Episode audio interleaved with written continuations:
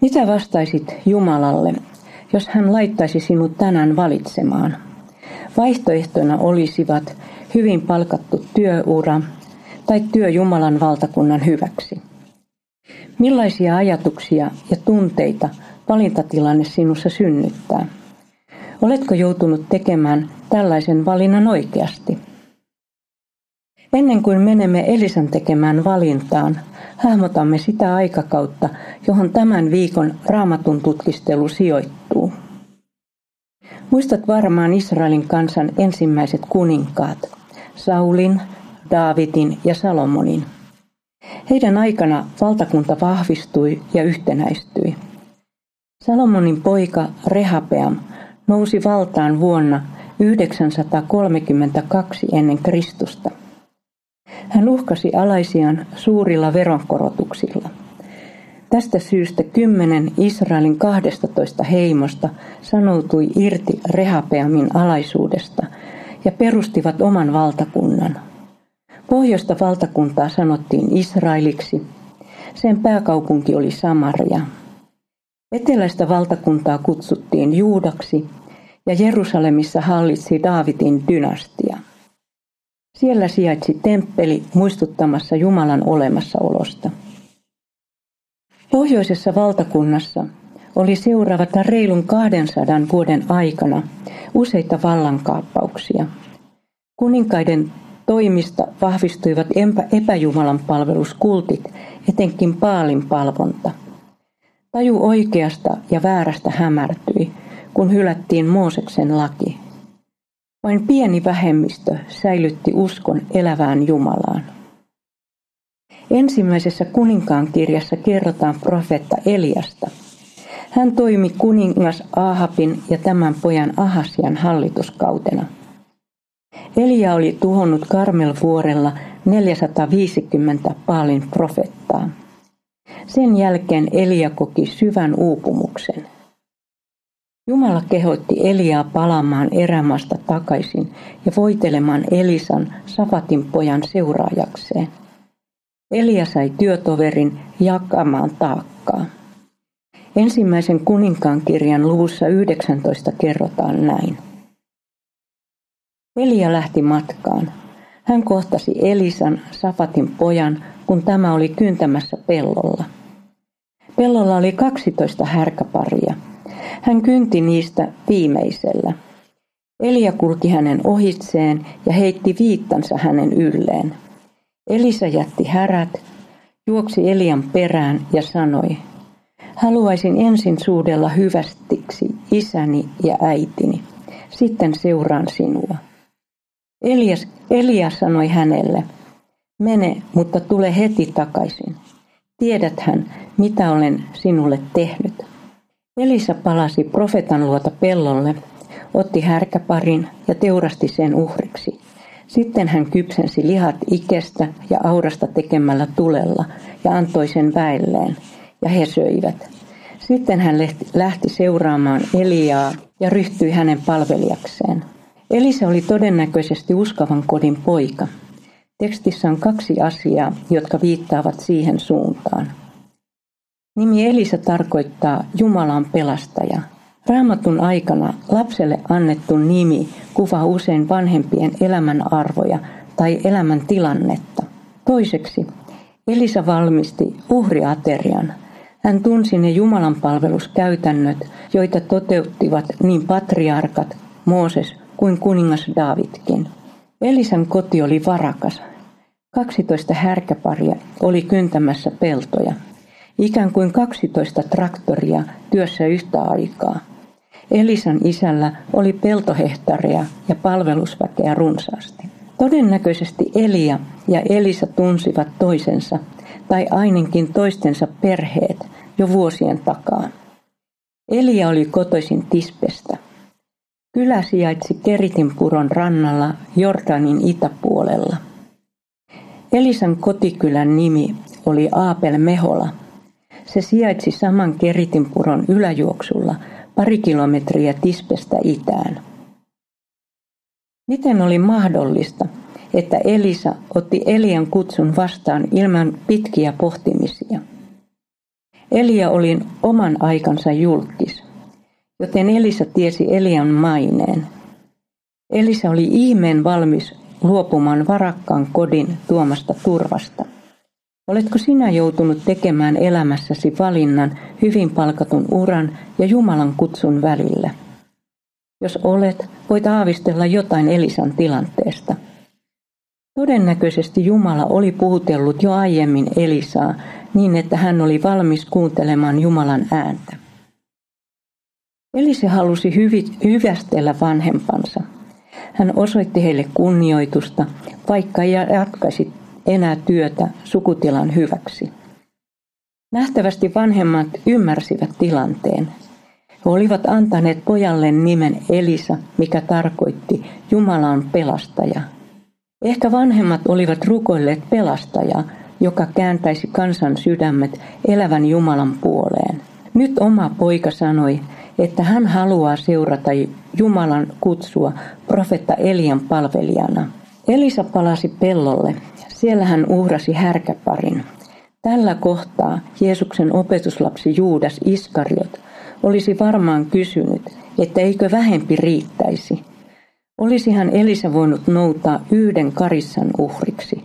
Olisi tullut halvemmaksi.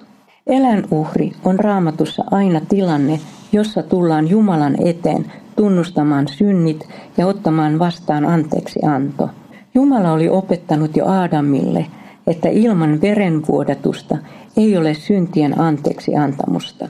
Vanhan testamentin uhrit ovat esikuva siitä, kuinka Jeesus vuodatti oman verensä meidän tähtemme kolkatalla. Jeesus on pelastaja. Hän kääntää syntisten ihmisten sydämet elävän Jumalan puoleen. Elisa ei vastannut itse varmasti Jumalan kutsuun.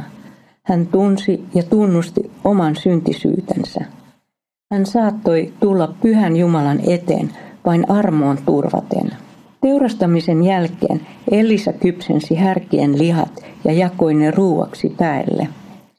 Pellolla pidettiin Jumalan palvelus. Lihojen kypsyminen vei sen verran paljon aikaa, että paikalle todennäköisesti ehti tulla palvelusväen perheitä ja ehkä muutakin kylän väkeä. Uh, uhriaterialle osallistuminen oli Jumalan armon varan jäämistä. Se antoi rauhan omille tunnoille. Kiitos Jumala, että me saamme aina ehtoollispöydässä kuulla vakuutuksen, että Jeesus on antanut itsensä uhriksi jokaisen puolesta syntien anteeksi saamiseksi.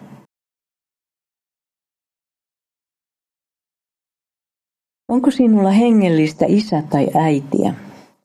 Henkilöä, joka on opettanut sinut tuntemaan raamatun niin, että osaat erottaa aikamme harhat Jumalan tahdosta – ettei sinulla ole tarvetta kulkea uusien henkisten tai hengellisten virtausten viemänä, vaan haluat pysyä Jeesusta lähellä. Jos elämässäsi on ollut tällainen rinnalla kulkija, jonka kanssa olet saanut kysellä ja kypsy asioita, olet onniteltava.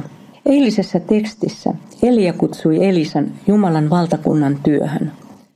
Raamattu ei kerro miesten ikää, Todennäköisesti he edustivat eri sukupolvea. Molemmat miehet olivat lähtöisin Jordanin itäpuolelta, Keritinpuron varrelta, vierekkäisistä kylistä.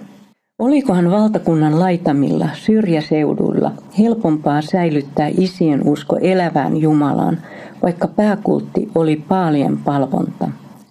Todennäköisesti Elia ja Elisa olivat pikkupojista saakka kuulleet kertomuksia Jumalan teoista ja oppineet Mooseksen lain. Yhteistyötä helpotti se, että miehillä oli sama murre ja lapsuudessa omaksutut arvot. Mitä oli olla profeetta vanhan testamentin aikana? Profeetat eivät olleet en, ensisijaisesti ennustajia, vaan Jumalan tahdon julistajia – he pyrkivät palauttamaan kansan ja sen hallitsijan sekä papiston elämään Jumalan yhteydessä.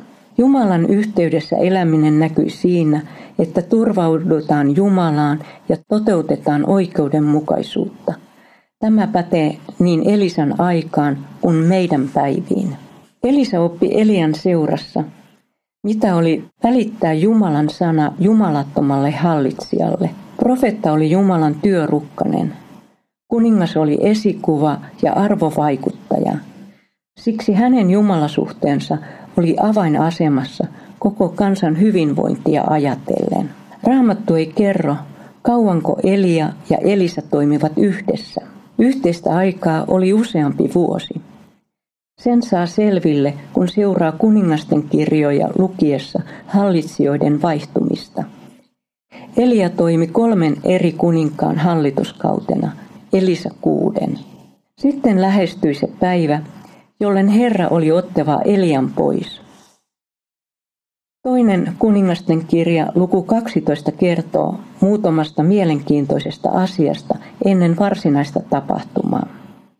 Sekä Elia, Elisa että Peettelin ja Jerikon profettaoppilaat tiesivät omalla tahollaan, että Herra ottaa Elian pois. Mutta Elisa ei halunnut keskustella asiasta, kun profetan oppilaat siitä mainitsivat. Jumalan henki oli sen kaikille kuitenkin ilmoittanut. Elia teki viimeisenä päivänä pitkän patikkalenkin. Katso paikat kartasta. Kilkala, Peettel, Jerikko.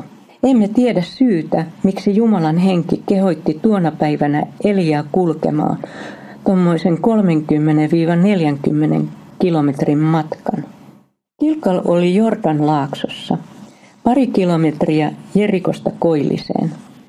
Se oli ollut kauan uskonnollisesti tärkeä paikka. Profetta Samuel kävi siellä aikoinaan joka vuosi jakamassa oikeutta.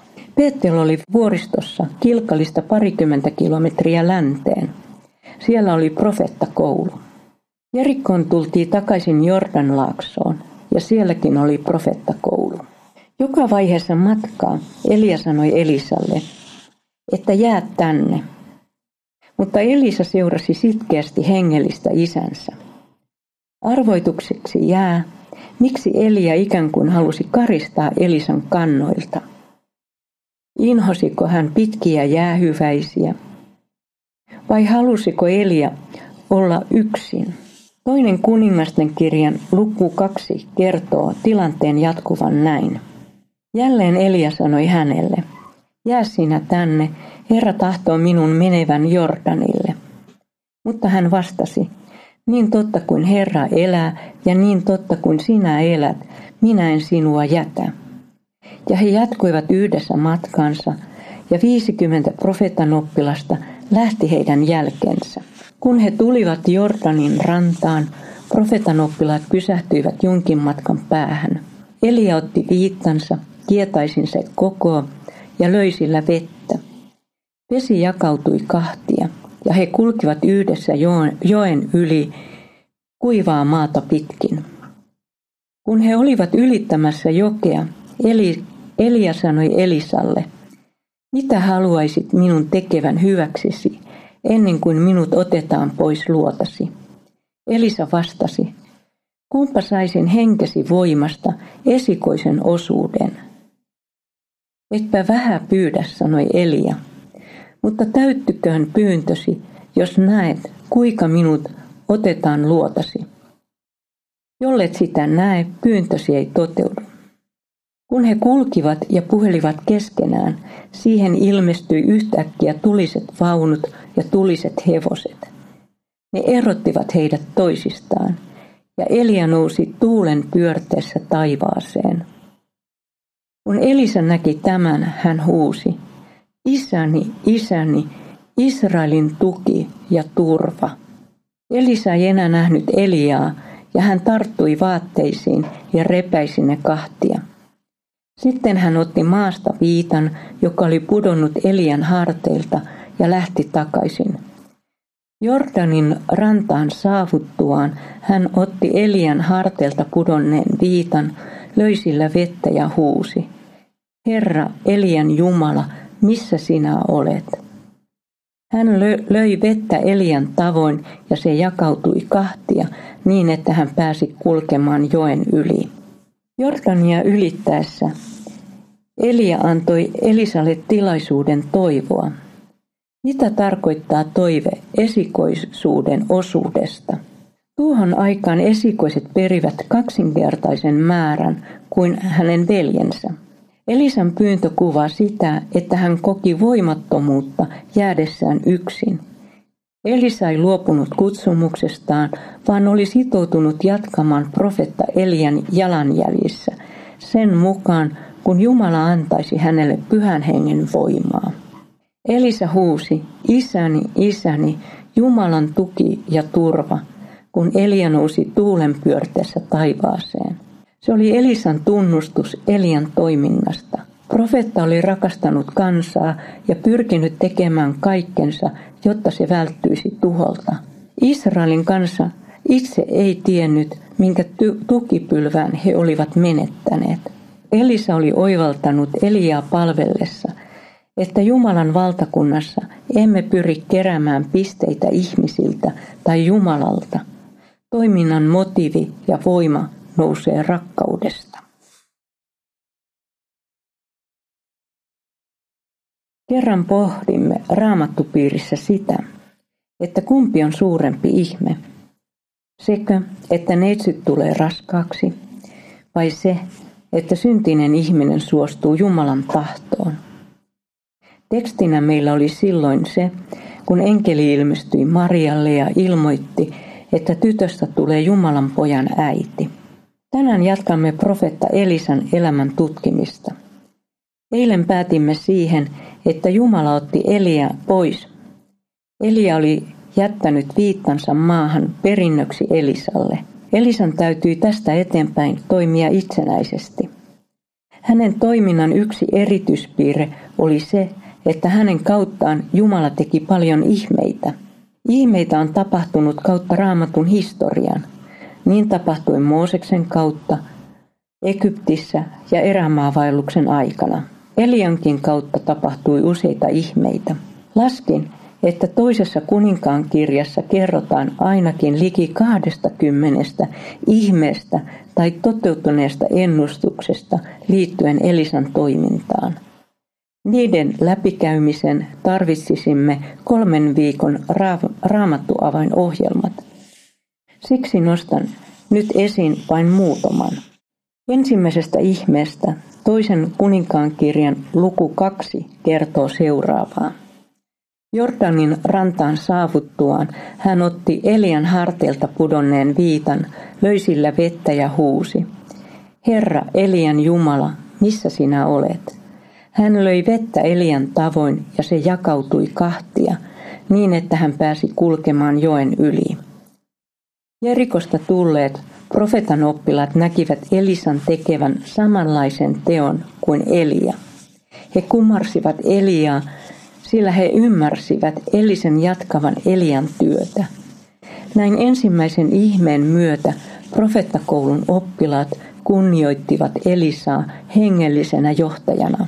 Jumala käytti Elisaa välikappaleena lievittämään inhimillistä kärsimystä. Tällaisissa ihmis- ihmetteoissa Elisan toiminta muistuttaa paljon sitä, kuinka Jeesus satoja vuosia myöhemmin kohtasi ihmisiä. Kolme Elisan ihmettä liittyy ruokaan ja juomaan. Jerikolaiset valittivat kaupungin veden huonosta laadusta. Se aiheutti ihmisille ja karjalle hedelmättömyyttä. Elisa heitti suolaa vesilähteeseen ja niin vesi puhdistui. Toisen kerran nälänhädän aikana eräs profettaoppilas oli kerännyt maastosta pillikurpitsoja ja keittänyt keiton. Kun soppaa maistettiin, huomattiin sen olevan myrkyllistä. Elisa laittoi jauhoja pataan ja sanoi, jakakaa nyt kaikille. Keitosta oli tullut syömäkelpoista. Nälänhädän loputtua eräs mies toi 20 uutisviljasta leivottua ohraleipää. Tuon ajan leivät olivat pieniä ja lituskaisia. Ne saatuaan Elisa käski palvelijan jakamaan leivät väelle. Palvelija vastusti taisteli mahdottoman tehtävän edessä sanoen, kuinka minä voin jakaa tästä sadalle miehelle. Tästä kertomuksesta tulee sinullekin hyvä kuulija, varmaan mieleen Jeesuksen tekemät ruokkimisihmeet. Elisankin saamista leivistä riitti yllin kyllin syöjille ja niistä jäi ylikin. Myötätunto heikompia kohtaan yhdistää Jeesuksen ja Elisan toimintaa. Öljyihmeen kautta Elisa pelasti erään profettaoppilaan lesken velkojan kynsistä niin, ettei naisen tarvinnut myydä poikiaan orjiksi. Jeesus herätti nainen leskenpojan, sillä poika oli naisen elämän tuki ja turva. Jeesus herätti kuolleesta myös Jairuksen tyttären ja ystävänsä Lasaruksen. Elisa herätti kuolleista sunemilaisen naisen pojan. Tämän naisen tarina sinun kannattaa lukea kokonaan toisen kuninkaan kirjan luvusta neljä. Elisa oli rukoillut naiselle hänen kaipaamansa poikaa. Muutaman vuoden ikäinen lapsi oli kuollut sairaskohtaukseen. Surun murtama nainen lähti tapaamaan profettaa reilun 30 kilometrin päähän Karmelvuorelle. Nainen ei rukoillut ihmettä, hän purki ahdistuksensa profetalle. Ahdistuksen sisältö oli syytös, jonka voisi sanoa selkokielellä näin. Miksi rukoilit Jumalaa antamaan minulle pojan, jos en kerta saanut pitää häntä luonani kuin hetken? Eikö lapsettomuus olisi ollut armollisempi elämänkohtalo? Elisa matkusti naisen kanssa Sunemiin ja Jumala kuuli Elisan rukouksen. Nainen sai pojan takaisin. Tunnetuimpia Elisan ihmeitä on varmasti syyrialaisen sotapäällikön Naamanin puhdistaminen spitalista. Siitä huomenna enemmän. Jos luet toista kuningasten kirjaa, huomaat Elisan olevan useamman kerran mukana politiikassa. Israel oli niiden reilun 50 vuoden aikana, kun Elisa toimi profettana, usein Syyrian kanssa sodassa ja muutaman kerran Moabin kanssa. Jumalan tavoitteena oli estää Israelin kansan lopullinen tuho, kun hän lähetti profetan hallitsijoiden luo. Näin oli Elian ja Elisan aikana. Näin oli myöhemminkin. Vaikka Jumala teki ihmeitä, joita profetat olivat etukäteen ennustaneet, niin yksikään Israelin kuninkaista ei sydämessään tehnyt parannusta. Mietimme kerran raamattupiirissä, että kumpi on suurempi ihme – se, että neitsyt tulee raskaaksi, vai se, että syntinen ihminen suostuu Jumalan tahtoon. Jumalan on helpompi tehdä kaikenlaisia ihmeitä kuin saada syntinen ihminen sydämessään kääntymään hänen puoleensa. Toisessa kuninkaan kirjassa käytetään Elisasta ilmaisua Jumalan mies. Kaikki tunsivat ja tiesivät Elisan ja hänen toiminsa, toimintansa jopa Syyrian hovissa saakka. Mutta yksikään niistä kuudesta kuninkaasta, joiden aikana Elisa toimi, ei kääntynyt sydämessään Jumalan puoleen. Sitä ihmettä ei tapahtunut. Onko sinun elämässäsi tapahtunut tuo suuri ihme? Oletko suostunut Jumalan sanan puhutteluun niin, että pyhä henki on saanut näyttää sinulle totuuden itsestäsi ja totuuden Jeesuksen sovitustyön riittävyydestä. Totuuden siitä, että Herra on pelastaja. Hänen luonaan on paljon anteeksi antamusta.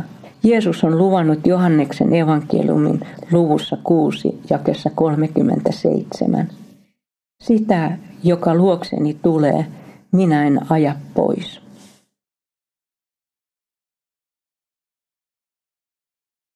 Oletko lukenut elämänkertoja? Mitä olet niistä tykännyt? Useimmat ovat aika paksuja kirjoja. Aikoinaan minua ärsytti niissä se, että päähenkilöstä tehtiin yli-ihminen. Kerrottiin silotellusti ja suureellisesti hänen saavutuksistaan. Onneksi on kirjoitettu myös realistisempia teoksia, jotka antavat asianomaisesta inhimillisemmän kuvan. Niihin on helpompi peilata omaa elämää – Sellaisista teoksista voi oppia elämän viisauksia. Elisalla oli palvelija nimeltä Kehasi. Raamattu ei kerro, kuinka hänestä tuli profetan palvelija. Oliko hän ensin ehkä ollut jonkun profettakoulun oppilas? Millaisia tehtäviä Kehasi hoiti? Ystävystyivätkö miehet vai oliko heillä isäntä palvelijasuhde? Ainakin toisen kuninkaan kirjan viidennen luvun perusteella Kehäsillä oli oma talo. Todennäköisesti hänellä oli myös vaimo sekä lapsia. Toisessa kuninkaan kirjassa on kolme kertomusta, joissa kehasi mainitaan. Ensimmäinen niistä liittyy sunemilaiseen naiseen ja hänen poikansa. Heistä puhuin jo eilen, joten tulee hiukan kertausta. Tämä rikas nainen oli halunnut tukea Jumalan miehen työtä. Niinpä hän oli rakennuttanut kattohuoneen, jossa Elisa saattoi majoittua matkoilla ollessaan. Toisen kuninkaan kirjan luku neljä kertoo. Kun Elisa eräänä päivänä tuli taas taloon, hän meni kattohuoneeseen ja asettui siellä makuulle. Hän sanoi palvelijalleen ke- Kehasille, kutsu tuo sunemilaispaimo tänne. Kehasi huusi häntä ja nainen tuli ja jäi seisomaan Kehasin eteen. Elisa sanoi palvelijalleen, kysy mitä minä voisin tehdä hänen hyväkseen, kun hän on näin runsaasti osoittanut meille kunnioitusta. Kysy, onko hänellä jotakin pyydettävää kuninkaalta tai sotaväen päälliköltä. Mutta nainen sanoi, minähän elän täällä rauhassa omieni parissa. Mitä minä sitten voisin tehdä hänen hyväkseen, Elisa kysyi. Hänellä ei ole poikaa, kehasi vastasi, ja hänen miehensä on vanha. Silloin Elisa sanoi, kutsu hänet sisään. Kehasi kutsui naista ja tämä jäi ovelle seisomaan. Elisa sanoi, tulevana vuonna tähän saman aikaan sinulla on oma poika sylissäsi. Nainen vastasi, Herrani, Jumalan mies, älä pidä minua pilkkanasi. Mutta nainen tuli raskaaksi ja määräaikana seuraavana vuonna hän synnytti pojan juuri niin kuin Elisa oli hänelle sanonut. Muutamaa vuotta myöhemmin poika sairastui ja kuoli. Nainen matkusti kiireesti profetan luo Karmelvuorelle. Elisa ohjeisti Kehisaa seuraavasti. Silloin Elisa sanoi Kehisalle, yötä piittasi, ota sauvani kätesi ja lähde matkaan. Jos tapaat jonkun, älä jää vaihtamaan tervehdyksiä hänen kanssaan. Kun tulet perille, aseta sauva pojan kasvoille. Mutta pojan äiti sanoi, niin totta kuin Herra elää ja niin totta kuin sinä elät, minä en lähde ilman sinua. Niin Elisa lähti naisen mukaan. Kehasi ehti perille ennen heitä. Hän asetti sauvan pojan kasvoille, mutta tämä jää nähtänytkään. Mitään elonmerkkiä ei näkynyt. Kehisa lehti Elisaa vastaan ja kertoi, ettei poika ollut vironnut. Saavuttuaan sunemilaisen naisen taloon, Elisa sulkeutui kattohuoneeseen, jossa kuollut poika makasi vuoteella. Profetta rukoili Herraa. Poika heräsi henkiin. Elisa käski Kehisaa kutsumaan pojan äidin kattohuoneeseen. Niin nainen sai ottaa elävän lapsen syliin. Millainen kuva sinulle jäi Kehisasta? Minusta Elisa arvosti ja luotti palvelijansa ja antoi tälle vastuullisia tehtäviä, eikä salannut häneltä mitään. Seuraavassa luvussa kerrotaan syyrialaisesta sotapäälliköstä. Naaman sairastui spitaaliin. Hän oli kuullut pieneltä orjatytöltä, että Israelissa on profetta, joka voisi auttaa. Kuningas arvosti sotapäällikköään niin paljon, että hän maksoi Naamanin puolesta mahdolliset profeetan palkkiot. Matkaan pakattiin liki 400 kiloa hopeaa, reilut 60 kiloa kultaa ja 10 juhlapukua. Voit lukea toisen kuninkaan kirjan luvusta viisi Naamanin ja Elisan kohtaamiset sekä sen, kuinka Naaman parantui. Elisa ei ottanut palkkiota vastaan, koska ihmetteot tapahtuivat Jumalan kunniaksi. Naaman antoi kunnian Jumalalle sanoessaan, nyt minä tiedän, ettei Jumalaa ole missään muualla kuin Israelissa. Kehasi näki ja kuuli tämän. Kertomus jatkuu näin. Kun Naaman Elisan luota lähdettyään oli kulkenut kappaleen matkaa, Jumalan miehen palvelija Kehasi alkoi ajatella – Suotta Herrani sääli tuota syyrialaista, kun ei huolinut sitä, minkä hän oli tuonut mukanaan. Niin totta kuin Herra elää, minä juoksen hänen peränsä, että saisin häneltä jotakin.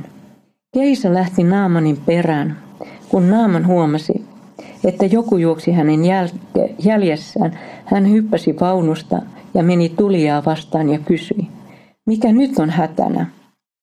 Kehasi vastasi, ei mikään, Herrani vain lähetti minut sanomaan sinulle, että hänen luokseen tuli äsken Efraimin vuoristosta kaksi nuorta profetan oppilasta. Voisitko antaa heille talentin hopeaa ja kaksi juhlapukua? Ota toki kaksi talenttia, Naaman sanoi. Hän pyysi pyytämistään toista ottamaan hopeatalentit ja sitoi ne kahteen pussiin ja antoi hopeat ja kaksi juhlapukua kahdelle palvelijalleen. Ja he kantoivat niitä kehasin edellä.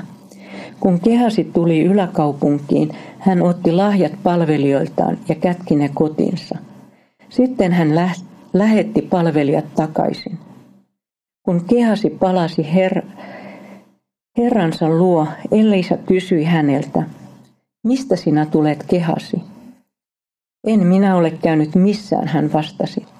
Mutta Elisa sanoi hänelle, etkö usko, että olin hengessäni siellä, kun se mies lähti vaunusta takaisin sinua vastaan.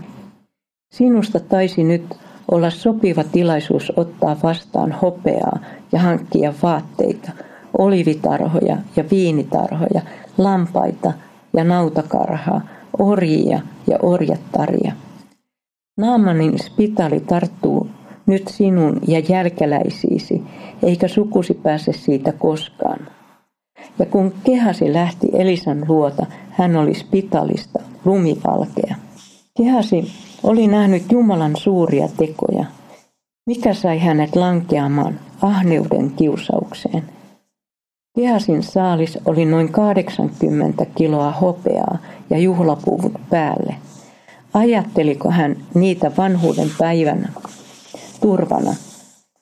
Oliko hänellä aikomus pikkuhiljaa turhaa huomiota herättämättä, hankkia hienompi talo paremmalta alueelta. Raamatun niin sanotut elämän kerrat, eli henkilökuvaukset, ovat monesti niukkoja ja kaunistelemattomia. Siksi niiden kautta on helppo peilata omaa elämää. Millaisia kiusauksia minulla on hankkia helppoa rahaa? Koenko hyvien sijoitusten tuoman turvallisuuden suuremmaksi kuin Jumalan lupaukset? Olenko kuin kehasi tai Jeesuksen kohtaama rikas nuorukainen? En luota Jumalan lupaukseen jokapäiväisestä leivästä, vaan kuvittelen rikkauden tuovan elämääni menestyksen ja turvan.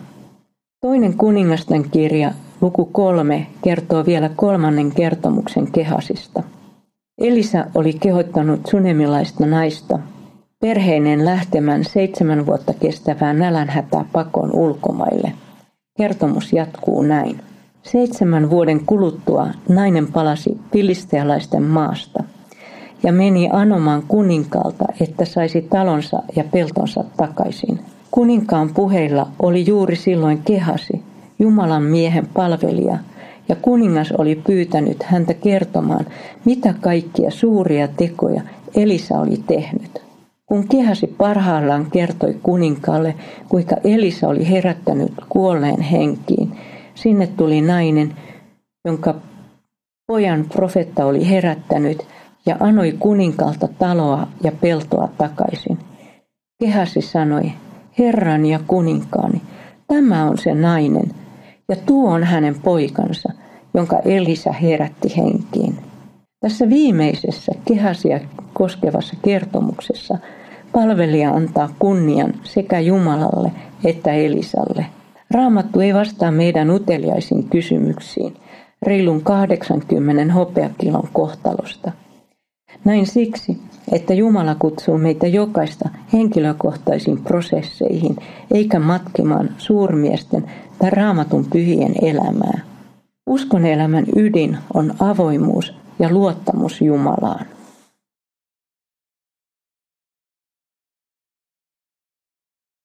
Millainen on ollut sinun elämäsi oppimispolku? Mitä kouluja ja kursseja olet käynyt? Mikä niiden merkitys on ollut siinä, mitä tietoja ja taitoja hallitset, tai kuinka olet pärjännyt työelämässä? Onko opiskelusi vaikuttanut minäkuvasi tai maailmankatsomukseesi? Syntyikö noina vuosina sinulle merkityksellisiä sosiaalisia kontakteja, ystävyyssuhteita? Minulla on ystäviä niiltä ajoilta, kun olin seurakuntanuorten toiminnassa tai opiskelin raamattuopistossa nuorisotyön ohjaajaksi. Yhteinen usko ja yhteinen, yhteiset elämänkokemukset yhdistävät edelleen. Aloitamme tällä kertaa Elisan tekemällä ihmeellä. Siitä kertoo toisen kuningasten kirjan luku 6. Profetan oppilaat sanoivat Elisalle, huone, jossa me kuuntelemme opetustasi, on meille liian ahdas. Tahtoisimme siksi mennä Jordanille ja tuoda kukin sieltä yhden hirren. Niistä saisimme tehdyksi huoneen, johon mahdumme istumaan. Minkää vain, Elisa sanoi. Eräs oppilas kysyi, etkö sinäkin lähtisi palvelijoittesi mukaan? Minä tulen, hän vastasi. Hän lähti heidän mukansa ja he menivät Jordanille ja alkoivat kaataa puita. Puun kaadossa erältä oppilaalta lensi kirvesparresta veteen. Voi herrani, hän huusi, se oli vielä lainattu. Silloin Jumalan mies kysyi, mihin se putosi. Oppilas näytti hänelle paikan ja Elisa katkasi oksan ja heitti sen siihen kohtaan ja kirves nousi pinnalle kellumaan. Ota se ylös, Elisa sanoi. Oppilas ojensi kätensä ja otti sen vedestä. Tekstissä on muutamia mielenkiintoisia asioita, jos malttaa hidastaa lukemista. Ajattelen, että tuon ajan profeettakoulun koulut olivat limittäin sitä, mitä tänä päivänä on seurakunnan toiminta ja ammattiin opiskelu. Yhdessä tekemistä, yhteisestä uskosta iloitsemista ja samalla päämäärätietoista Jumalan sanan ja tarvittavien taitojen opiskelua profetan toimintaa varten. Ensinnäkin profettaoppilaat halusivat suuremman luokkahuoneen. Nähtävästi epäjumalan palveluksen yleistymisestä huolimatta tuona aikana oli pientä herätystä ja profettakoulun oppilasmäärä oli kasvanut. Oppilaat olivat itse valmiita näkemään vaivaa isomman tilan hankkimiseksi. He eivät vierittäneet vastuuta opettajalleen Elisalle. Porukassa täytyy olla hyvä yhteishenki, kun noinkin suurta hanketta suunniteltiin yhdessä toteutettavaksi. Eräs oppilas pyysi Elisaan mukaan puunkaatosavottaan Jordanille. Profetan oppilaat viihtyivät Elisan seurassa, kun halusivat olla hänen kanssaan muillonkin kuin oppitunneilla. Yhdessä tehdessä on monesti myös helpompaa jutella henkilökohtaisista asioista kuin mitä luokkahuoneessa. Miellämme helposti raamatun profetat yksinäisiksi puurtajiksi. Joissakin tilanteissa he todella olivat sitä. Mutta raamattu paljastaa, että profettoja oli saman aikaan kymmeniä, jopa satoja. Tiistaina sanoin, että vanhan testamentin profetat eivät olleet ensisijaisesti ennustajia, vaan Jumalan tahdon julistajia. He olivat hengellisen työn tekijöitä. Heidän tehtävänään oli opettaa Jumalan sanaa, vetää rajoja harhaoppeihin sekä tukea ihmisiä heidän uskossaan. Tällaisessa työssä on tärkeää, että tuntee itse raamatun ja on avoin rukossuhde Jumalaan. Jokainen profetta joutui käymään oman sisäisen painin siinä, että onko uskollinen Jumalan sanalle vai siloitteleeko sanansa osa totuudeksi tai järkinään puhuu vain sellaista, mitä tietää kuulijoiden haluavan kuulla. Raamatussa on kuvauksia, että kymmenet profeetat ennustivat menestystä kuninkalle ja vain yksi oli eri mieltä. Tätä painia ovat käyneet monet papit ja muut Jumalan valtakunnan työntekijät halki vuosisatojen. Profettakoulut olivat tärkeitä. Ei koskaan, Jumalan tahtoa ei koskaan opita tuntemaan omissa ajatuksissa. Siihen tarvitaan Jumalan sanaa. Oli kyse sitten laista, joka kertoo, mikä on oikeaa ja mikä väärää. Tai sitten evankeliumin lupauksista, joissa vakuutetaan Jumalan pelastustyön riittävyydestä. Tämän kaiken tietämiseksi Tarvitaan raamatun tuntemusta ja pyhän hengen antamaa viisautta. Toinen kuningasten kirja luku 9 kertoo, kuinka Elisa lähetti yhden profeettaoppilaan voitelemaan sotapäällikkö Jehu Israelin uudeksi kuninkaaksi, vaikka kuningas Joram oli täysissä voimissaan. Elisa ei mennyt Jehun luo itse, sillä hän oli todennäköisesti liian tunnettu. Oppilas ei herättänyt niin paljon huomiota. Samalla oppilas sai työkokemusta turvallisen opettajan ohjauksessa. Olennainen osa Elisan työkuva oli siis profettojen kouluttaminen. Elisa toimi profettana yli 50 vuoden ajan, kuuden eri kuninkaan aikana. Kukaan kuninkaista ei luopunut epäjumalista ja kääntynyt Jumalan puoleen, vaikka jokaista heitä Jumala puhutteli, joko Elian tai Elisan kautta. Kun Elisa oli kuolinvuotella, tuli kuningas Joos hänen luokseen. Toisen kuninkaan kirjan luku 13 kertoo näin. Kun Elisa sairastui kuolin tautiin, Israelin kuningas Joas tuli hänen luokseen. Kuningas itki hänen edessään ja huusi. Isäni, isäni, missä nyt on Israelin tuki ja turva? Kuningas koki epätoivoa, kun ymmärsi profetan pian kuolevan. Joas tunnusti Elisan työn merkityksen kansan historiassa. Hän tiesi tilanteet, joissa profetan ennustukset olivat toteutuneet ja Jumalan lupaukset täyttyneet, myös edellisten hallitsijoiden aikana.